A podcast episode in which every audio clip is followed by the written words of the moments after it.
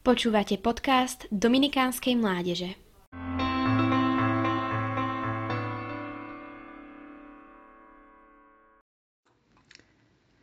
Niekedy sa zamýšľam nad tým, či by som poznala Boha, ak by som nevyrastala vo veriacej katolíckej rodine a nežila na Slovensku. Našiel by si pán ku mne cestu? Stala by som sa súčasťou cirkvi? Poslal by mi do cesty niekoho, kto by mi zvestoval radostnú zväzť, evanelium? Od nepamäti počúvame, že mimo cirkvi nie spásy a že spoločenstvo je nevyhnutnou podmienkou na dosiahnutie milosti a spásy. Boh posiela církev k národom, aby bola všeobecnou sviatosťou spásy.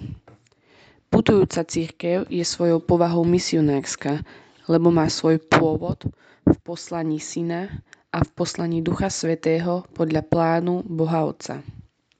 Hlavným poslaním cirkvi je evangelizácia. Ukazovať ľuďom Božiu lásku a pozývať ich do vzťahu s ním. Počiatky tejto úlohy veriacich vo svete môžeme nájsť už v rannej cirkvi, keď pán posiela svojich apoštolov. Chodte do celého sveta a hlásajte evanielium všetkému stvoreniu. Určite si však povieme, že takáto úloha vôbec nie je v tomto modernom, sekularizovanom svete jednoduchá.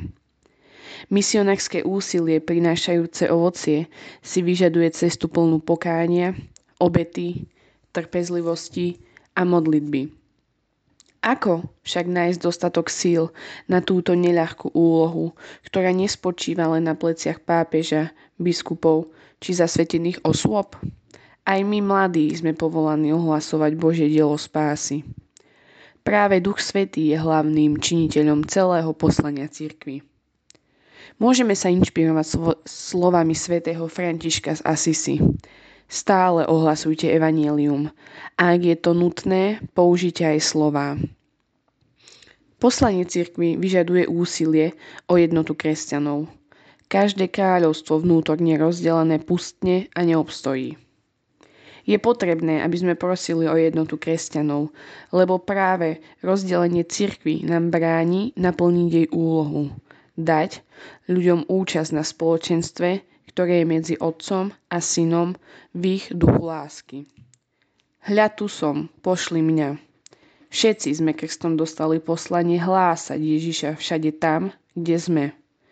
Sme však pripravení výjsť zo svojej komfortnej zóny pre lásku k Bohu a k blížnemu? Práve uplynulý mesiac október je v našej cirkvi označovaný nielen ako misijný mesiac, ale ako mesiac zasvetený Pane Márii. Všetkých nás povzbudzujem k modlitbe ruženca práve na tento úmysel. Aby sme, ako hovorí matka Teresa, boli drotmi a prúdom bude Boh. Máme moc dovoliť prúdu, aby nami pretekal a prinášal svetu svetlo, alebo môžeme odmietnúť dať sa použiť a tým pripustíme, aby sa šírila temnota. Rozhodnúť sa musíme sami. Počúvali ste podcast Dominikánskej mládeže. Nové kázne vychádzajú vždy v pondelky, v stredy a v piatky.